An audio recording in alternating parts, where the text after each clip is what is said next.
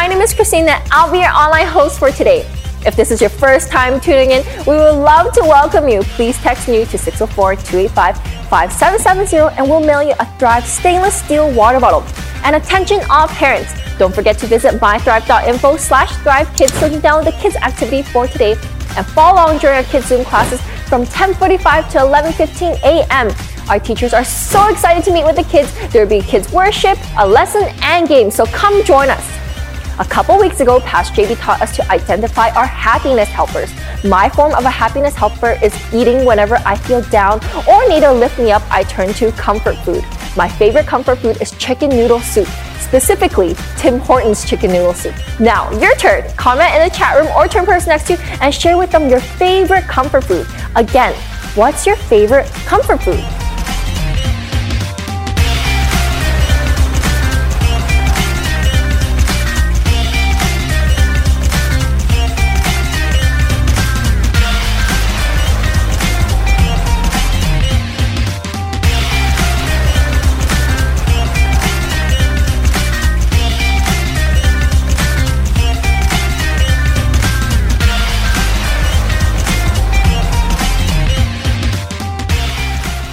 Of course, we would love to see all of your lovely faces as we miss seeing you. Take a selfie of yourself tuning into Thrive Church Online and post it on all of your social media platforms. And be sure to tag us at hashtag Thrive Church Online. All right, everyone, buckle your seats. I'm so pumped for the last part of this series. Let's jump into episode five of our series called Happier You Learning the Secrets to a Happier You.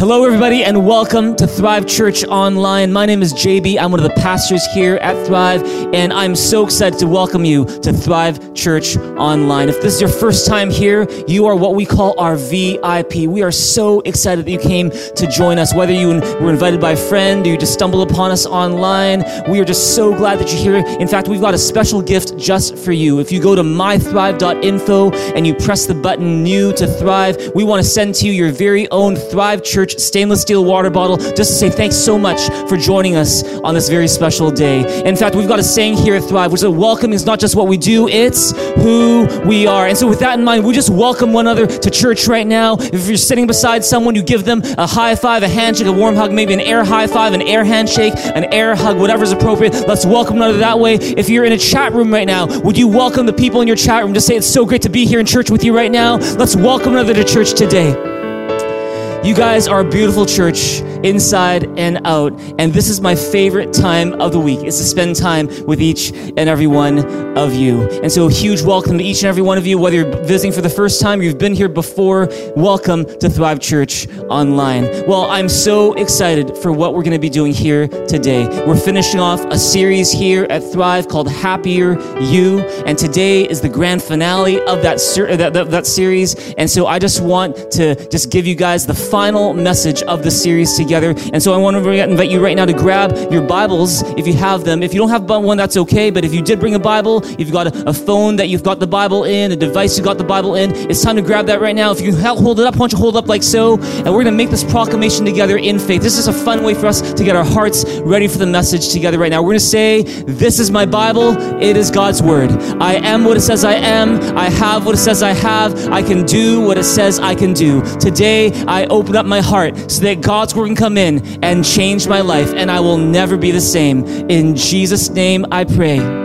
Amen. Amen. Amen. You guys are beautiful church inside and out. And hey, by the way, if you're here and you're new to church or you're new to the Bible, you're new to faith, we are just so glad that you're here. We hope that you find that Thrive is a safe place where you can just be yourself, a place where you can find some encouragement, some hope to help you get started during the week, a place where maybe you can even find some of the answers to the questions that you're asking, a place where you can find community. And if you want any more information on who we are or other next steps you can take, you can go to my Thrive thrive.info. There's a whole bunch of different things you can do there to help you continue on in your journey with God. Well, a huge welcome to each and every one of you today. We're doing a series here at Thrive called Happier You, learning the secrets to a happier you.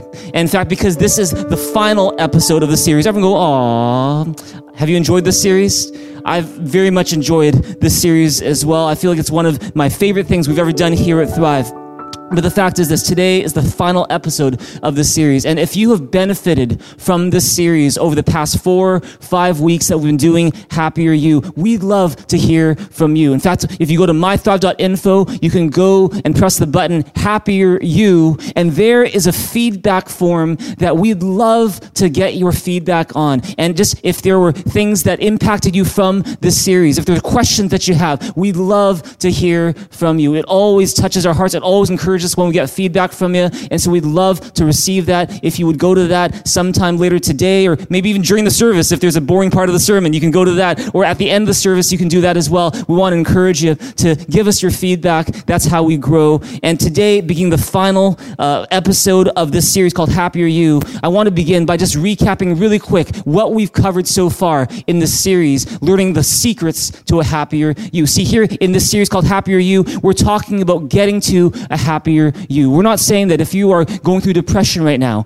or you're struggling to get up from a fall, or you're grieving the loss of someone very, very dear to you, that somehow you can snap out of it and become happy, happy, joyful, joyful automatically. We're not saying that. But here we're talking in this series about secrets that we can learn from the Bible that help us to be happier. And it's because we believe that happiness isn't just a trait that you are born with or without. It's actually a skill that we can learn. It's a skill that we can actually get better at over time. And that happiness is not simply the function of your feelings or the sum of your circumstances, but happiness is very much the product of our happy, of our habits. If you believe that, say amen. And so, with that in mind, let me review with you the four habits, the four secrets to a happier you that we've covered so far. We're not going to go through any one of them in detail. If you missed any one of them, I encourage you to go to our Thrive Church podcast or go to our social media and check out the episodes that you missed. But secret number one to a happier you was give thanks in every circumstance. Would you turn your neighbor and say, always give thanks? Always give thanks in every situation, no matter how dark, how bad, you want to make it a point to give thanks in every circumstance. Because when you choose an attitude of gratitude, it helps you stay afloat, even when your circumstances make you want to sink. The secret number two that we looked at is be present in the moment. Is that instead of stealing your own joy away by not being there fully, but only being half there, half not, we want to be present in the moment, especially with the people in our lives and what we do. And if you want more on how do you do that? Go to episode two called Be Present in the Moment. Third secret to a happier you we talked about is take ownership of your happiness. Turn to and say, take ownership. Take ownership of your happiness. In other words, it's not God's job to make you happy. It's not your spouse's job to make you happy. It's not the prime minister's job to make you happy. It's certainly not the president's job of the U.S. to make you happy, whoever that might be. It's not your boyfriend's job, your girlfriend's job. It's your responsibility. Happiness is not just an entitlement that we owe, that we're owed, but happiness is a responsibility for us to find. If you believe that, say amen. And we talked about ways you can take ownership of your happiness. Finally, last week, Pastor Charlene gave a powerful message on the fourth secret to a happier you. And that fourth secret is embrace your work as a calling. Since work is something that we all are here to do, we might as well enjoy it as best we can. And Pastor Charlene gave us some really great tips on how you can do that in episode four of this series. It's been an amazing series so far. Again, if you have enjoyed the series, if you've benefited from the series, please go to the happier you feedback form at mythrive.info. We'd love to hear from you. But today I'm here to give you the final secret we're going to be talking about in this Happier You series. And let me start this off by letting you know a true story. This is not a joke. It's not meant to be a joke, but I think it's kind of funny anyways. Many years ago, there was one lady in her 60s, I'll call her B. And B, she lived in Staten Island, New York. And she had this feud, this grudge with this next door neighbor of hers that for 25 years was not resolved. And as a result, at the end of the 25 years, she decided to do something that she thought would really make her next door neighbor mad. You know what she decided to do? She ordered two truckloads of horse manure. And she brought it over to her house. And at first, she thought, I want to put it on my next door neighbor's lawn. But then the company was like, no, that's going to be trespassing. That's a criminal charge, actually, if you do that. And so she's like, okay, well, you know what? Put it on my lawn. And she, she put two truckloads. They couldn't even fit all of the manure that they brought, but they put as much manure on her lawn as possible just so that she could annoy her next door neighbor. And all of a sudden, the neighborhood started to stink. Rats and flies started to infest that whole property. And of course, the neighbors were disturbed because they didn't want to leave the house. They couldn't have guests come in. But even more, this person called B, her life was disturbed because the crap, if you will, was on her own lawn. And see, the fact is this, is that, talk about a crappy neighbor, eh? But the fact is that if you don't have a grasp of the fifth secret that we're talking about today, just like this one person B maybe could have used more of it, then the fact is you're not going to enjoy life very much. In, that, in fact, no matter how thankful you try to be, no matter how present in the moment you try to be, no matter how much you understand what makes you happy, no matter how much you try to take ownership of your happiness, no matter how much you believe that God has a plan and a purpose for your work, the fact is if you don't grasp this fifth secret we're talking about today, you're not going to be very happy in life at all. And see, when it comes to all the secrets to a happier you that we've been covering in this series, the fact is no one in the Bible lived out these secrets better than Jesus Christ. And see, you're going to find that, in fact, this series about happier you is really the happiness habits of Jesus. And we can take them all from the life of Jesus. In fact, that's what we've done. And today's fifth and final secret is no exception. I want to take you to Ephesians chapter 4, verse 31 to 32 as I introduce secret number five to you right now. Would you read Ephesians 4, 31, 32 with me? What does it say? It says, Get rid of all bitterness, rage and anger, brawling and slander, along with every form of malice. Be kind and compassionate to one another, forgiving each other, just in Christ God forgave you. That's Ephesians 4, 31, 32. Look at Colossians 3, 13. What does it say? It says, Bear with each other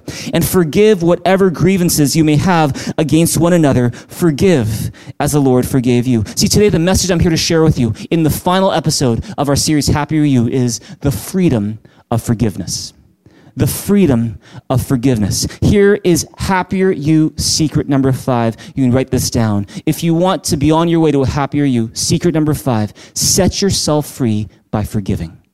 See, today's message on forgiveness is one that I understand right off the bat may be one that's difficult for a lot of us here to hear. And it's because, I think, for a couple reasons. One challenge with hearing a message on forgiveness is that sometimes it can make us uncomfortable.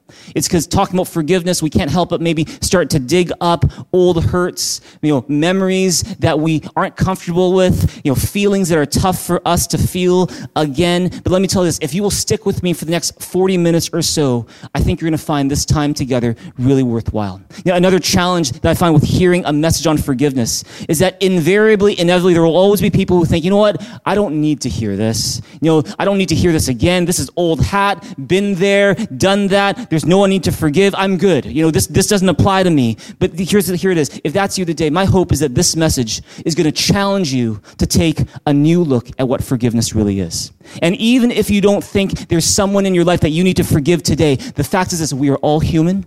We all make mistakes, and the chances are high that sometime in the future you will both need to give forgiveness and receive forgiveness. And so my hope is that today's message is going to equip you with a fresh understanding of what forgiveness is and how to do forgiveness practically. There's a third challenge with hearing a message on forgiveness, which is this, and it's often the reason why we resist messages on forgiveness, is that sometimes we bring in wrong assumptions and incorrect understandings of what forgiveness actually is. And so let's deal with some of those wrong assumptions right now. But, but uh, let me begin by giving you what I believe is a great definition for forgiveness. And it doesn't come from the Bible, although I believe it's very, very much in line with the Bible. And uh, it, it comes from a movie that my wife and I recently watched called A Beautiful Day in the Neighborhood. And this is a movie about the legendary children's educator and TV host Fred Rogers, Mr. Rogers. And in that movie, Mr. Rogers, he's quoted as saying this about forgiveness. He says, Forgiveness is a decision we make to release a person from the feelings of anger that we hold toward them. Forgiveness is a decision we make to release a person from the feelings of anger that we hold toward them. See, in order to understand what forgiveness is, it's important also to understand what forgiveness is not. See, forgiveness, first of all, does not require that you forget the hurt that happened to you. You've heard the saying, forgive and forget. But see, how about, how about if you can't forget? What if it's impossible to forget? This is the fact, is, is that forgiveness is not you living in denial about what happened, saying, you know what, you know, it's okay, it doesn't matter, you're downplaying it, you're approving it, you're condoning it, as if to say, you know what, it's no big deal, what happened didn't really hurt me, didn't really affect me. No, forgiveness is not living in denial. It's not downplaying what happened. In fact, in many ways, forgiveness, in order to have forgiveness, you first need to face the fact that you are hurt. And so, you know, to forgive and forget, that, that, that sounds great. But in fact, it's really not so much about forgetting, it's about looking at your hurt from the past in a different way. That's what forgiveness is. Here's nothing about forgiveness forgiveness does not mean you have to trust the person who hurt you again. See, some people, they think that forgiveness means that I have to let this person back into my life and resume the relationship we used to have. And I don't want to do that. I don't want to forgive. But listen, here's, here's the thing. Forgiveness and trust are two different things. See, forgiveness is free. Trust is earned. And in the Bible, God commands us to forgive those who hurt us, but He does not command us to, to, to, trust people automatically. Again, in certain cases, it's good to try to work toward that trust. In other cases, it will be absolutely foolish and inadvisable to trust that person again, but you still need to forgive. That's because forgiveness and trust are not the same thing. Here's another thing about forgiveness forgiveness is much more for you than for the person who hurt you. Do you know that? We often think that, oh yeah, well, I, like forgiveness is a benefit I'm giving to the person who hurt me. Actually, forgiveness is as much for you, if not more for you, than whoever hurt you. It's for your happiness, so that you could move on, so that you don't need to be controlled by, shackled by the anger, the resentment, the rage that you had before. It's so that you can set yourself free. Forgiveness is for you. Turn me and say, forgiveness is for you. Another one is this forgiveness is not one size fits all. See, in other words, we all need to learn to forgive, but because each of us is unique and each of us carries a unique combination of temperament, experiences, background, how you get to forgiveness and how I get to forgiveness might not be exactly the same. That said, are there some principles we can learn on forgiveness together? Are there some approaches to forgiveness that help all of us? Absolutely. We're going to talk about that today. But let me begin today by telling you a bit about my forgiveness stories or one of my forgiveness stories. And see, uh, the fact is this when I grew up, um, you know, living here in Vancouver, there was someone in my life uh, that was a lot older than me who was especially critical of me. And it was one of those things where no matter what I did or what, how hard I tried, it just seemed as though, uh, as much as I maybe secretly wanted their approval, what I would get instead was you know, a lot of really demeaning comments that made uh, me feel like I was pretty inadequate, uh, you know, kind of deficient. Sometimes these are comments to my face. Sometimes these are comments behind my back. And, you know, over time I started, is, is it the problem me? And I started to search my heart and try to be teachable. But more and more, as I look back at those comments, I think to myself, you know, that's, that, those comments were actually pretty unfair. Those comments were actually pretty hurtful and pretty mean. And I carried the hurt of that for a long time. And it was one, one of the things where just over and over, just incident after incident of comment after comment really started to get to me. And see, at the time, you know, I'm a Christian. And I knew the Bible talks about for forgiveness. I know I'm supposed to forgive. And if you asked me, have you forgiven that person? I would say, yeah, yeah, I have. But for some reason, whenever I would see that person, or whenever someone would bring up that person's name, or you know, I would start even just thinking about that person, my mood would completely change.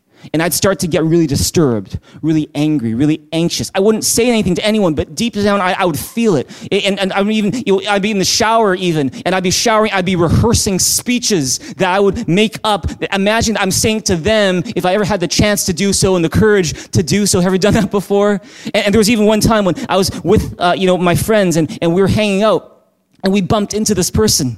And after I bumped this person, it was like a 180 shift in my demeanor. I went from happy and enjoying life to just completely anxious and completely angry. And it was one of those things where people like, what's wrong? What's wrong? I'm like, nothing, nothing, nothing. And, and when something was obviously wrong. See, over time, I started to realize that though I said that I'd forgiven this person, The fact is, I really had not forgiven them nearly to the extent that I needed to. I was still hanging on to anger in my heart against that person. And yet, the more I studied what the Bible teaches about forgiveness, the more I realized, you know, I've got so much more to learn about what forgiveness is. See, I used to think that forgiveness was not about, uh, was just about not taking revenge.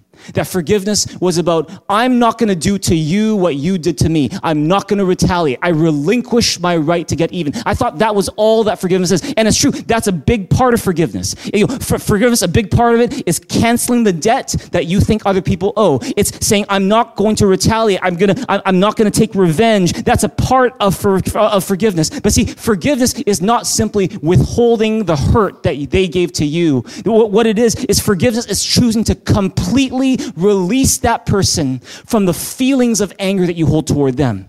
And see, the, my problem was this. In my case, I was taking the high road and saying, whatever that person did to me, I'm not going to do to them. And I wouldn't say this publicly. I would just kind of keep that to myself. I'm just not going to do to them what they did to me. But even so, deep down, I still hung on to a lot of hurt and a lot of anger. And you know what? No one was suffering more than I was suffering.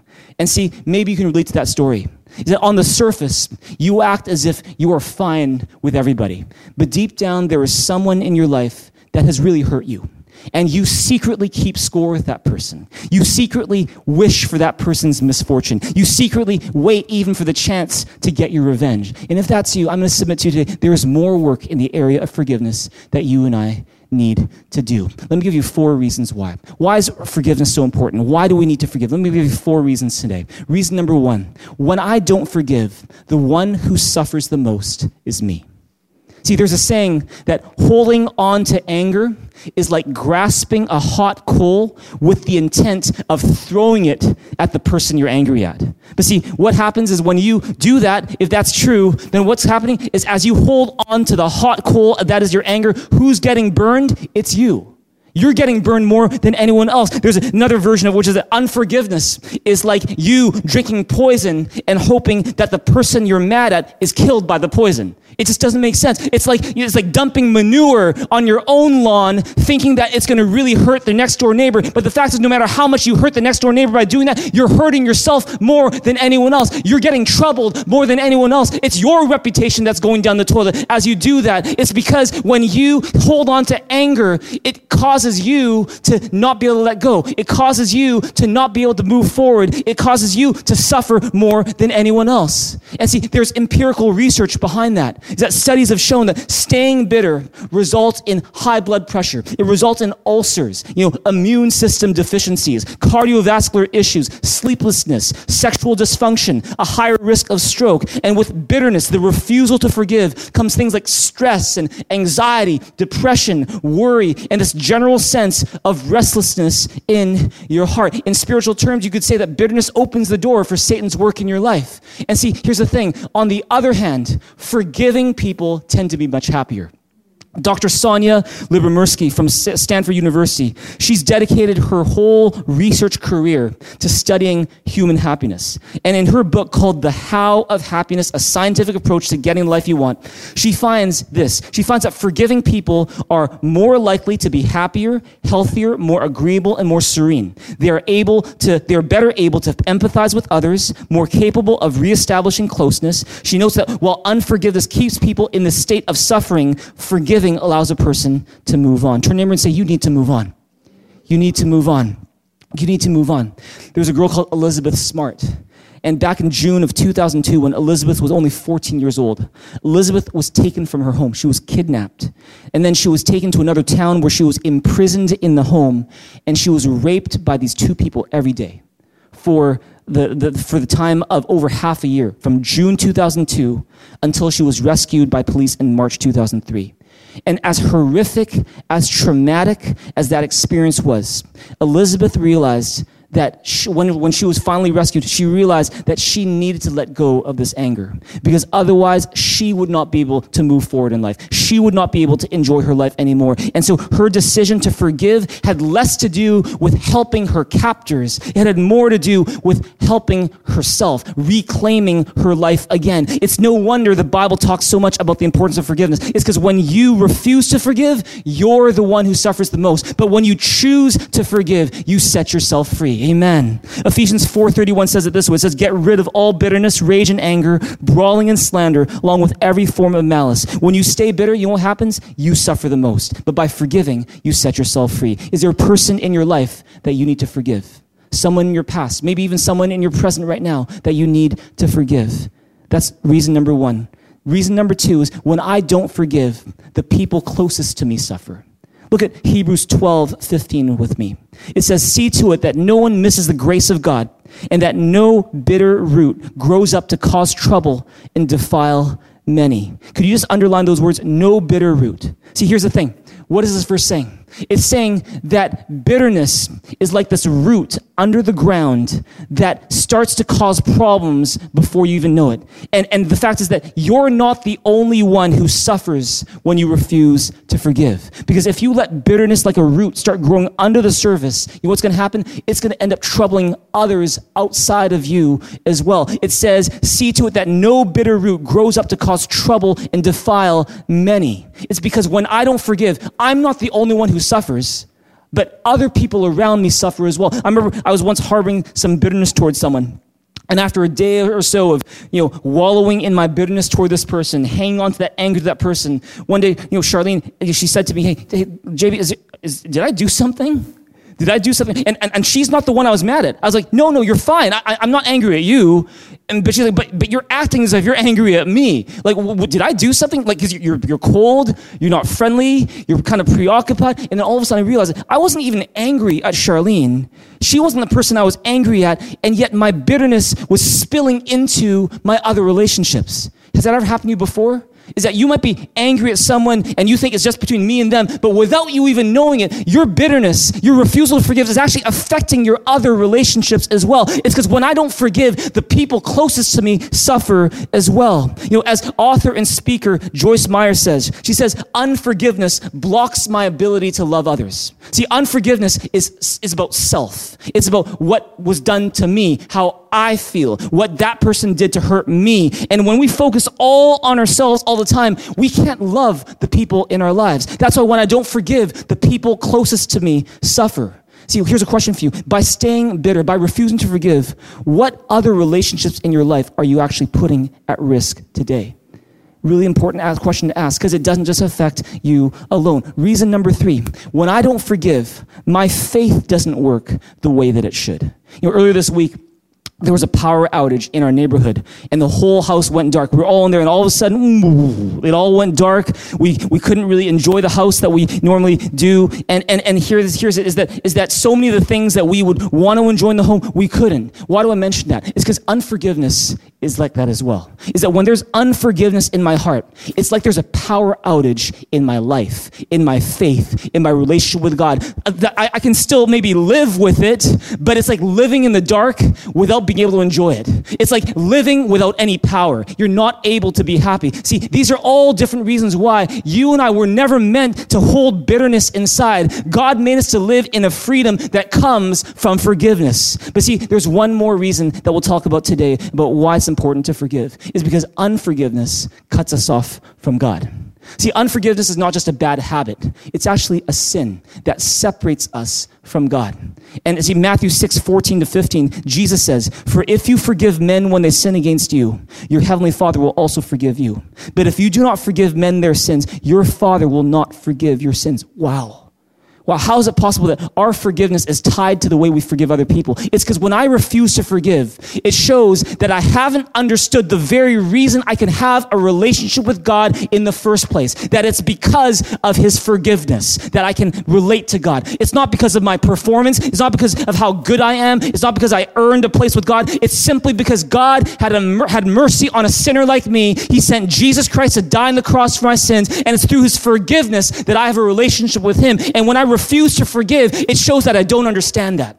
It shows that I've missed the point about what the foundation of my relationship with God is. And when I refuse to forgive, I'm basically removing that foundation on which my relationship with God stands. That's why unforgiveness cuts us off from God. How about you? Are you dealing with a refusal to forgive? Do you struggle with forgiving someone today?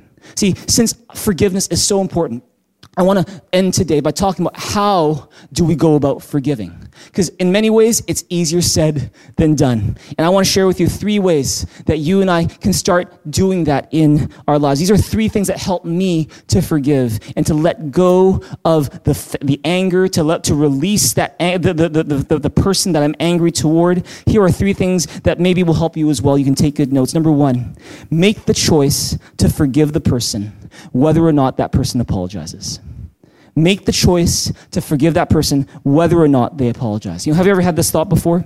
So say someone's hurt you badly and you say, you know what? If they apologized and they gave me a proper apology, then maybe I'll forgive them. You know, if they get on their hands and their knees and they're crying, you know, and, and they, they, they, they cut themselves, maybe, just maybe, I will have mercy on them and I'll forgive them. See, what's the problem with thinking this way?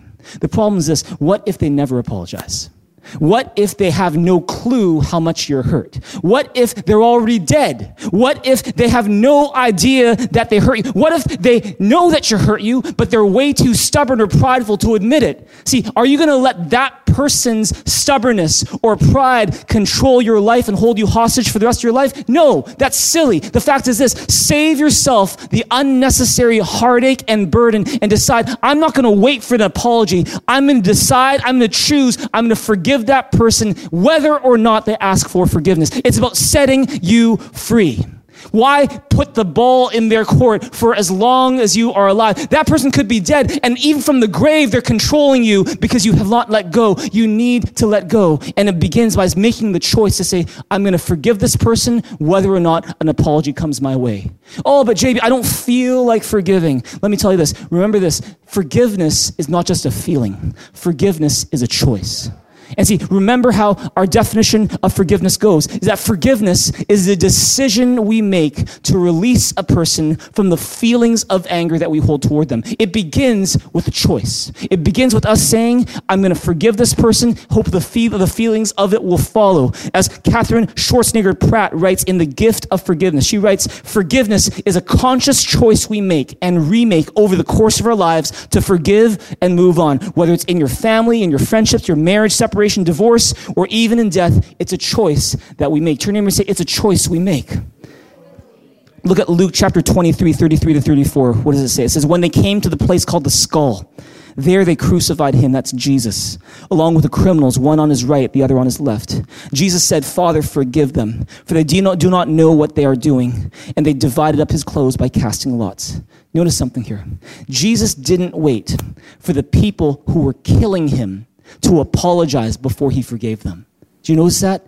Is that even while he's speaking words of forgiveness over them as he's hanging on the cross, they were continuing to humiliate him, divided up his clothes by casting lots, keeping him, like, you know, basically shaming him. And even in that very moment, he says, Father, forgive them. What is Jesus doing? He's saying, I'm not going to wait for them to repent. I'm not going to wait for them to apologize before I choose to move on. I'm not going to wait. I'm going to forgive them. And in part, it's just to show the amazing love of God for each and every one of us, that his mercies are unfailing, that his compassions for us is amazing. But even more, it showed that Jesus didn't want to die a bitter person. He didn't want to die in bitterness. And so he said, Father, forgive them for what they've done because they have no idea what they're doing. And even as he's saying it, he's being crucified. He's being, you know, he's being shamed. He's being humiliated. You know, there, there's a guy called Chris Williams who, in an awful, awful car accident, he lost his wife. He lost the child that was uh, that, that she was pregnant with. She lost uh, his his son and his daughter, all in a car accident where a teenage driver was speeding and slammed into their car. And it was a horrific, horrific accident. And amazingly, Chris Williams decided, you know, I need to forgive this guy. And he actually decided pretty early on, even as he's sitting in the car, he, he amazingly decided, I need to forgive this guy. And, and he said about that situation, he said that the one thing that nobody can take away is our ability to decide how we react to those situations. Was I going to go down the path that I knew wouldn't give me justice, wouldn't bring me closure, wouldn't bring my family back? If anything, that path could actually poison the remaining family that I had with anger and vengeance. Or I could make a choice to let all of that go and choose to be healed in another way. And on the other hand, his mother, Chris's mother, couldn't stand it. She, she could not take the fact that this happened. And and and and, and the fact that she just re, she just refused to forgive. And you know she wanted vengeance. And but it took such a toll on her body such a toll on her heart. It was so hard for her to keep staying angry that eventually she decided to go in the direction of her son chris and say okay could you help me to forgive too and see, it's because, you know, forgiveness is one of those things that sets us free. It's for you. It's not so much for the other person who hurt you. It's for you more than anyone else so that you can move on. That's point number one. Point number one. Point number two is realize that forgiveness is a process that takes time. It takes time. Turn neighbor and say it takes time. Now, don't get me wrong. You know, there's a saying that time heals all wounds. I'm not saying that. The fact is this I know people who have had grudges and feuds for decades, and time has not made it any better. In fact, time has, in fact, maybe probably possibly made it worse. It's not about give it time and it'll heal. The fact is, when it comes to our biggest wounds, it's about what we do with the time. And the fact is that forgiveness is a process that takes time. See, with God, His forgiveness is perfect. It's instant. It's complete. When, when He forgives us today, he forgives us completely. He, he, it's not like tomorrow he's going to come roaring back with all this anger and, and rage and, and, and, saying, you know, how could you do that again? He's, he's not, that's not him. That's not his forgiveness. His, perf- his forgiveness is perfect. That's why when Jesus died on the cross for our sins, he declared, it is finished. In other words, the wrath of God was completely extinguished at the cross where Jesus died, such that he could say, it's done, it's over. But see, that's God's forgiveness. He's perfect. We're not perfect. And with us, forgiveness is not always that way, especially when the hurt we are dealing with is significant. See, for us, forgiveness is a process. It takes time. You know, for example, there's a girl called Scarlett Lewis.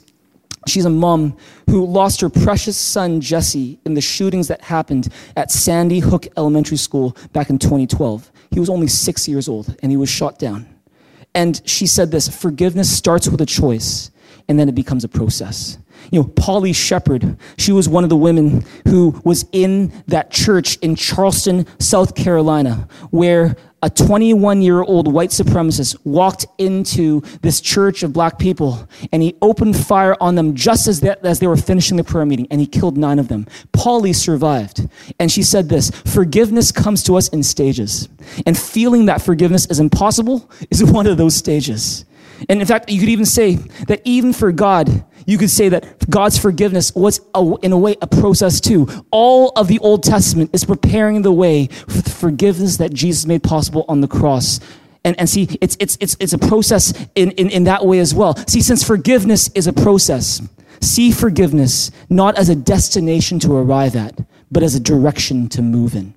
Let me say that again. Since forgiveness is a process, see forgiveness not as a destination to get to, but as a direction to walk in. And see, it's not just about getting to a place where you're not angry anymore, but forgiveness is also the process of getting there. It's about learning to let go of trying to get there to that place. Instead of thinking, oh, have I forgiven or not? You, you, it might be to asking, it might be more helpful to ask yourself, am I walking in the direction of forgiveness? See, when I look at my own journey in forgiveness. You know, when I talked about that one story I shared earlier, is that there were different steps in that process. And it's really tough for me to kind of really pinpoint, cut, clear cut, like every single step. But if I had to kind of summarize it, it was like, you know, the first step of that process was me simply saying, I'm not going to get revenge like I, I don't want to stoop down to that person's level and do what they did to me. I'm not going to do that.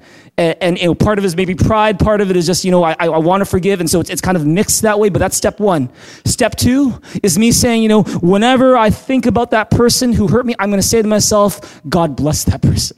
God, I forgive that person. God, you've forgiven that person. God, you love that person. And I, I would actually say that consciously, sometimes even out loud, when I, just usually not with people around, but when, when I think about that person, I'll be like, God, bless that person. Or God, forgive that person. God, I forgive that person. And uh, very often the next day I'd be angry again and I'd say it again. It's almost like going to, you know, like going to playland or going to a midway where you're doing whack-a-mole and you know, those, you know, those moles that come up and you have to hit it with a hammer. And then, and each time it comes down, it comes back up again. You have to hit it again. Forgive forgiveness is like that as well. Sometimes we need to do whack a mole forgiveness, where we have to just keep on saying the same thing over and over and until it starts to stick in our heart. That's step two for me. Step three was when I finally realized, you know, I can't do this on my own, God. This is really tough. Please give me the power to forgive that person.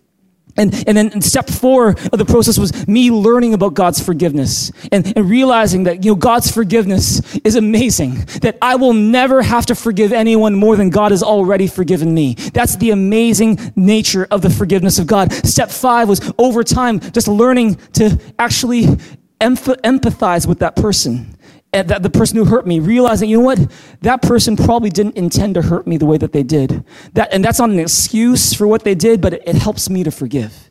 And see, over time, as I kept moving step by step in this direction of forgiveness, you know what happened? Over time, not right away, but gradually, the anger I felt to that person gradually went away as well. You know, and, and see, what is that? Is that forgiveness is a process. See, since forgiveness is a process, here's another thing. It helps to talk it out with someone else. Since forgiveness is a process, it helps to have someone to talk about it with. Talk about what? Talk about what you're going through, what happened, what you're feeling, and, and what you're planning to do from here. You see, here's the thing. Why talk it out? When you talk it out with someone that you're, that, when you talk about your hurt with someone, you're no longer holding it in. Instead, you're letting someone else help you to bear the burden that you're carrying. And there's a release that comes from disclosing where you're at. There's a support that hopefully comes when you share it. And see, when it comes to hurt, if you don't talk it out, you're going to take it out. Let me tell you, say it again. When, if you don't talk it out, you're going to take it out. You're going to take it out on your body. You're going to take it out on the people who have nothing to do with the situation. That's because hurt people hurt people. That's why it's so important you deal with the hurt. For example, maybe you look at your family and there is a hurt, there's a sin that keeps on reappearing in your in the generations of your family. Maybe it's addiction. Maybe it's adultery. Maybe it's abandonment. And, and it's just kind of, you look at your grandparents, your great grandparents, your, your, your, your, own parents, and just uncles, and, and, and you see kind of a similar thing going on. Why is it that? Well, let me give you one reason why that could be. It's because maybe no one really ever talked about it. And maybe no one ever really dealt with it the way it needed to be dealt with. They never dealt with it head on. And so as a result, it spilled over into the next generation because we didn't deal with it properly. The next generation learned the wrong ways of dealing it as well. And see, here's the thing. We don't want to spread contagious hurt. We want to spread contagious hope. And if you can deal with that hurt now, and you can talk about it now and find healing now in your lifetime, in your generation, guess what? You can stop that hurt from passing on to the next generation in the same way. Is that you don't need to have it pass on. You can deal with it now, even not just for your sake. Do it for the people that you love the most. Do it for the next generation. Do it for your kids. Amen. Turn your neighbor and say, You need to talk it out. You need to talk it out. See, remember that who you talk it out with is important. See, who you talk about it with is important. See, first, talk it out with God. Talk it out with God, especially if the person who hurt you is no longer around or the person that hurt you is not healthy enough to have a conversation about it, or it's a hurt that you don't think is maybe major enough to bring up with anyone else, the fact is you can always talk to God about it. Big hurt, small hurt, nothing is hidden from God's sight, and nothing is insignificant to Him if it matters to you. And see, you can be real with God about your hurt. In fact, that's the whole book of Psalms, or a big chunk of the book of Songs, is that, that you look at the book of Psalms, and a good percentage of the prayers that David writes and that other writers write, what are they doing? They're lamenting their hurt.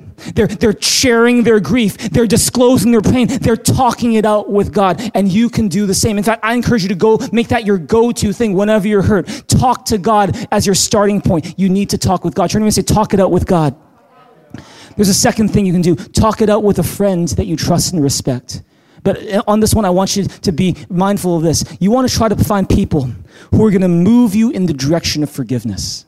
Because how many know that iron sharpens iron? That's in the Bible iron sharpens iron as, as iron sharpens iron so one person sharpens another. And if you are always hanging out with people who are very vengeful very you know, critical complaining judgy they always want you know, they, always, they always want revenge they always want to retaliate. If you're if that's the kind of music you listen to the kind of entertainment you listen to and that's what fills your mind guess what? It's going to sharpen you in the direction of unforgiveness. It's going to sharpen you in the direction of wanting revenge and retaliation. And so that's why you need to sharpen yourself in the other way. Find your surround yourself with people who maybe can understand what you're going through, who've been through as well, and who are going in the direction of forgiveness. Because when, when you do that, when you talk it out with them, it'll sharpen you in the direction that you really want to go in, which is the direction of forgiving. That's the second person you can talk to. Third is this if the hurt is especially deep, you may want to consider talking to a counselor. There's no shame in that. That's something that many of us actually do, and it's important to do it. If you need to do it, go ahead and do it. Find a good counselor who's able to help you in the direction of forgiveness. And of course, if it's a relationship you care about and that you want to maintain it and you can't continue on in a healthy way in that relationship without talking about it, talk it out with the person who hurt you. See, we don't have time to go into detail about how you do that. That's one big topic on its own. But if you want to know more about that, there's a message that I gave on May 5 2019. It's called Resolving Conflict the Smart Way. It's part of our Known and Love series. And in Resolving Conflict the Smart Way, I give you some tips on how you can talk to that person who hurt you. And in a lot of cases, I think people have found that helpful. You can check it out as well. That's May 5, 2019, Resolving Conflict the Smart Way. See, forgiveness is a process. That's why you need to talk it out. Another thing, since forgiveness is a process, be patient with yourself and kind toward others who are going through that process. See, when that feeling of anger comes back, even after you tried to release it, that's actually kind of normal. So don't beat yourself up. Instead, you want to acknowledge, yeah, that's how I'm feeling. I'm still angry. Acknowledge it. It's, it's, it's, that's just where you're at in your journey of forgiveness. Acknowledge it, accept the fact that you're still angry, accept the fact that, yes, something awful happened, and then release the feeling back to God again. You know, make the decision to say, I'm going to forgive again. I'm going to let it go again. Katherine Pratt, author of The Gift of Forgiveness, says, What I have come to learn is that real forgiveness is much more nuanced than what you learn in kindergarten on the playground. It's not a single step. It's not a simple, I'm sorry. Forgiveness involves honesty, courage, self reflection, the ability to listen closely. It involves the desire to forgive and maybe not forget. And most importantly, involves a lot of love over and over again. Know, Matthew 18, 21 to 22, famous verses where Peter comes up to Jesus and asks, Lord, how many times shall I forgive my brother when he sins against me? Up to seven times? And then Jesus answers, I tell you, not seven times, but 77 times. And some people say 70 times, seven times. And see, we often, when we read these verses, which are famous verses, we think that Jesus and Peter are both referring to how many times a person sins against you and how many times you need to forgive them after a while, after each one. But see, could it be, maybe, just maybe, Peter and Jesus are also not just referring to that, but they're also referring to how many times you have to apply the process of forgiveness to even just one sin is that one sin, maybe a big sin took place, and it's not enough to say, I forgive him once, but you have to do it over and over and over again. Why? It's because forgiveness is a process. Amen. And if others in your life have been hurt, then guess what? Because it's a process. Give them the time they need to go through the process of forgiveness too. Don't expect them just to snap out of it or just move on already, but you, you, you, you want to be kind toward them and realize that everyone's got a process to go through. Amen. Turn to your neighbor and say, I want to respect your process. I want to respect your process. Has this been helpful in this place so far? Last point, and we're going to close today. If we want to learn to forgive, one thing that helps me so much, and I hope it helps you too, is remember that God is writing a greater story with your life. Romans 8 28. It says, And we know that in all things, God works for the good of those who love him who've been called according to his purpose. You know, I don't know what it is that's hurt you. I, I don't know what you've been through. But I do know this is that the Bible says that in all things, God works for the good of those who love him and that everything we go through in life, even our biggest hurts, the most disappointing moments, the most unexpected losses, even the things that God Himself did not want to have happen to, you, but in a world where He's given us free will, He allows it to happen. God will use everything, even the hardest points of your life, He will use it for good. He will use it to write a greater story. And if, if God is writing a greater story with it all, it means you don't have to act as if it all depends on you. You don't have to act as if it is all in your hands and you, you need to, you know, get back at that person or take revenge. We can let it go knowing that God is in control and he's writing a greater story. Romans 12, 17 says, Do not repay anyone evil for evil. Do not take revenge, my friends, but leave room for God's wrath. For it is written, It is mine to avenge, I will repay, says the Lord. On the contrary, if your enemy is hungry, feed him. If he is thirsty, give him something to drink. In doing this, you will heap burning coals on his head. Do not be overcome by evil, but overcome evil with good. The reason you don't have to take things into your own hands when it comes to revenge and retribution and all that stuff is because God is writing a greater story. And He took all of our sins, all the sins that we've ever committed, and all the sins that were ever committed against us, and He nailed every single one of them to the cross where Jesus Christ died. See, your story didn't begin with your hurt. It didn't begin with your decision to forgive. You know where your story began? Your story began with God and His love for you. Your story began when Jesus Christ died on the cross for your sins and my sins. And see, the best is yet to come. Maybe you're here today and you've been deeply hurt by someone. Maybe you feel betrayed. Maybe you feel abandoned. Maybe you feel cheated on. Maybe you feel so unloved or taken for granted. Maybe you feel disrespected. Maybe you feel dishonored. Maybe you feel stolen from. I'm, I'm here to tell you today God is not finished with your story. God is writing a greater story with your life because with Jesus Christ, the greatest mercy is made available to us so that we can move forward, so that we can extend it to others, so that we can set ourselves free.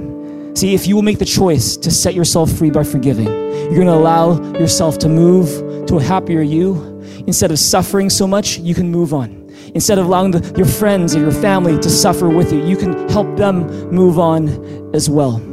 It's because with Jesus Christ, there's the power to forgive. And with the power to forgive comes the freedom that forgiveness brings. Here, I just want to end by giving you an opportunity to respond to this message and respond to God. And this is just as important as anything that I've shared earlier today. Is that and I just encourage you just to do whatever you need to do to focus on God right now. Maybe if you need to go to another room, or maybe if you need to just kind of shut out other things right now, I encourage you to do that. Because I want to encourage you, those of you who realize that you've been struggling with unforgiveness, you, you, you realize that you've been, in some ways, held captive by unforgiveness in your life. You've held, been held captive by this anger that you've refused to let go of. And you realize that actually, more than anything, you're the one who's suffering. And if you realize that you don't want to keep living that way, that there's maybe a better way to live, uh, and, and it's by forgiving, I want to encourage you to take a step in that direction today. And uh, I'm going to encourage you just to pray to God. Because sometimes we don't have the ability to do it, but God, by His power, can help us. And I want to encourage you to pray this prayer with me if that's you right now. If you realize that you need to forgive someone or you want to take a step in that direction of forgiveness, you want to set yourself free by forgiveness, why don't you just right now, wherever you are, just lift your hand to God right now. Let, just lift your hand up right now and let the height of your hand reflect how much you, you need God right now and how much you want help in this area. And you can just pray this prayer with me. And maybe there's always somebody in your mind that you know you need to forgive. I, am going to encourage you because we're going to we're to we're to do something with that. Why don't you just pray this prayer with me right now? You can say, Heavenly Father, I realize today that I've got some work to do when it comes to forgiving, especially when it comes to, and just name that person. You can name that person and maybe what they did. You can just do that to yourself right now. Do that to God right now. You can tell him, you can talk it out with him. Especially when it comes to that person. I don't want to suffer unnecessarily anymore because I don't want those around me to suffer also. I ask you today, help me to walk in forgiveness. By faith, I make the choice to forgive this person. I release them from the anger I've held toward them all this time. I choose to walk in the direction of forgiveness. I know it's a process and I know I need help, but I thank you that you're with me and I'm on my way to setting myself free. In Jesus' name I pray. Amen. Amen. Amen. Can you give God a big hand, a big shout in this place right now? Praise God. Another group of people we want to pray for is those of you who realize you don't, you don't just need to forgive others, but you actually need forgiveness yourself.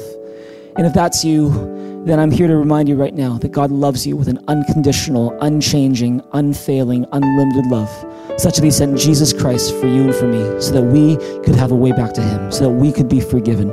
Forgiveness is the foundation of our relationship with God. And if you need to receive that for forgiveness today, I'm invite you to just pray this prayer right now to receive Jesus and His forgiveness into your life. You can just raise your hand as well. Just lift up your hand to God, and I want you to just pray this prayer right now. You can say, Heavenly Father, Thank you that you sent your son Jesus to die on the cross to pay for my sins. Thank you that Jesus rose again from the grave so that I could have hope today, tomorrow, and forever. Please come in, forgive me of my sins, and fill me with your Holy Spirit. Thank you. In Jesus' name I pray. Amen. Amen. Hey, if you prayed that prayer and you meant that from your heart, guess what? The Bible says you are forgiven of your sins, that you are a child of God, you are a citizen of heaven, that you belong to God and you've got a relationship with Him that is not going to be taken away from you. It's not based on your performance, it's all based on God's unconditional love for you and for me expressed through Jesus Christ. And if that's you and you made that decision, a huge congratulations to you. You can press that button that says commit my life to Jesus, or you can text believe to 604 285 5770. There's a link we want to send you to to give you some resource to help you unpack this decision you've made and to encourage you in this relationship that you have with God. Praise God. Can we give God a big hand, a big shout this place together right now? That brings our Happier You series to a close. And I've so enjoyed doing this series with you. I want to thank you so much for joining us for the series. Whether you're just joining today, you've been with us for all five weeks of the series, we love to get your feedback on the series. And what I'd ask you to do, even right now, we're just going to have, you know, a, a, moment where you can go to mythought.info and, and just click that link or that button that says Happier You feedback form. And if you wouldn't mind just taking a minute just to give us your feedback on what's helped you during the series. Your feedback helps us so much to know what God is doing in your life, what you know, what, what things we can learn from your experience. We'd love to hear from you. So please fill out that Happier You feedback form. As you're doing that, we're going to hand the time to our worship band. They're going to lead us in a song. And so let's just give this time to God. Encourage you to use that Happier You feedback form. And let's give our very best to God right now. Can we do that together right now? Praise God. Let's do that.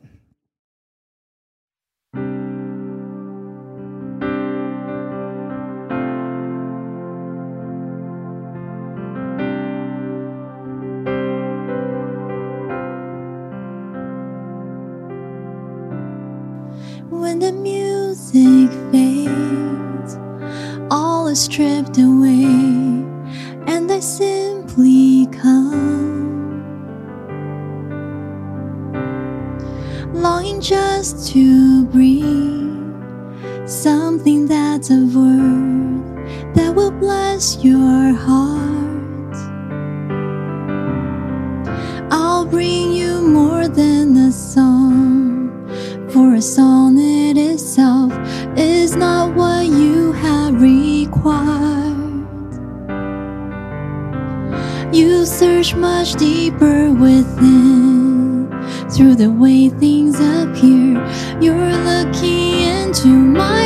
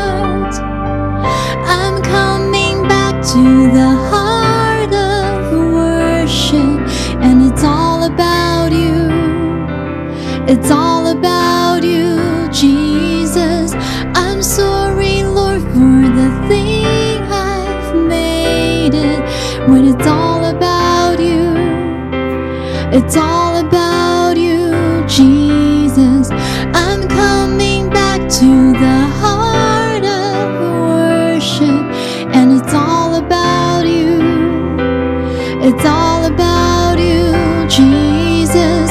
I'm sorry, Lord, for the thing I've made it when it's all about you. It's all about you, Jesus. Now we just open our hearts to our God. Just sing out to our God. Hallelujah. Thank you, Jesus.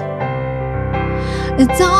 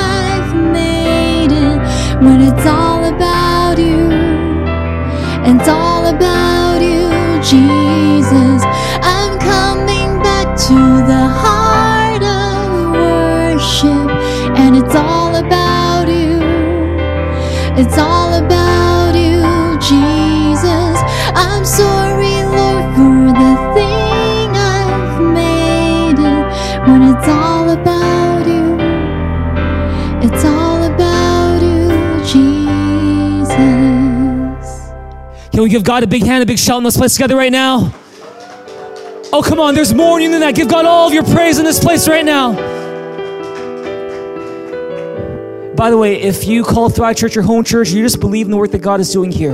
Let's also give our faithful tithes, our generous offerings. Know that when we seek God's kingdom first, He adds what? He adds everything we need. And so let's give to God first, knowing that not only does He add everything we need, but He builds His church and His kingdom through us as well. Let's pray as we close off our service together. Heavenly Father, we want to thank you so much for this time we can spend together right now. We thank you so much that long before we ever reached for you, you reached for us and you sent Jesus Christ for us. We thank you so much that long before we ever thought or needed to forgive anyone, you extended your forgiveness and mercy to us so that we could have the ability and the power to forgive as well. We thank you so much for every single person here. We thank you, God, that you love them, that the story you're writing for them is not over, but the best is yet to come. Thank you, Jesus. With that in mind, we pray all of your blessing, your peace, your healing, your strength, your comfort, courage, wisdom, and your Holy Spirit to fill every single person here until we next meet again. We thank you that because Jesus Christ is alive, we have hope and we can share it with others. We pray in Jesus' mighty name. Amen. Amen. One more time, let's give God a big hand, a big shout in this place together right now. Praise God that ends it up for us here. We're going to hand it back to our online host. Have an amazing rest of your Sunday. Have a great start to your week. Praise God. Have an amazing, amazing day, everybody. We love you guys. The best is yet to come. We'll see you guys really soon. Take care, everybody. Love you guys. Thank you, Pastor JB, for such a powerful message today. All right, let's jump into some announcements. Once again, if this is your first time visiting us, let us know by texting new to 604-285-5770 and we'll mail you a Thrive stainless steel water bottle. Check it out by clicking the link in the chat room or by visiting mythrive.info.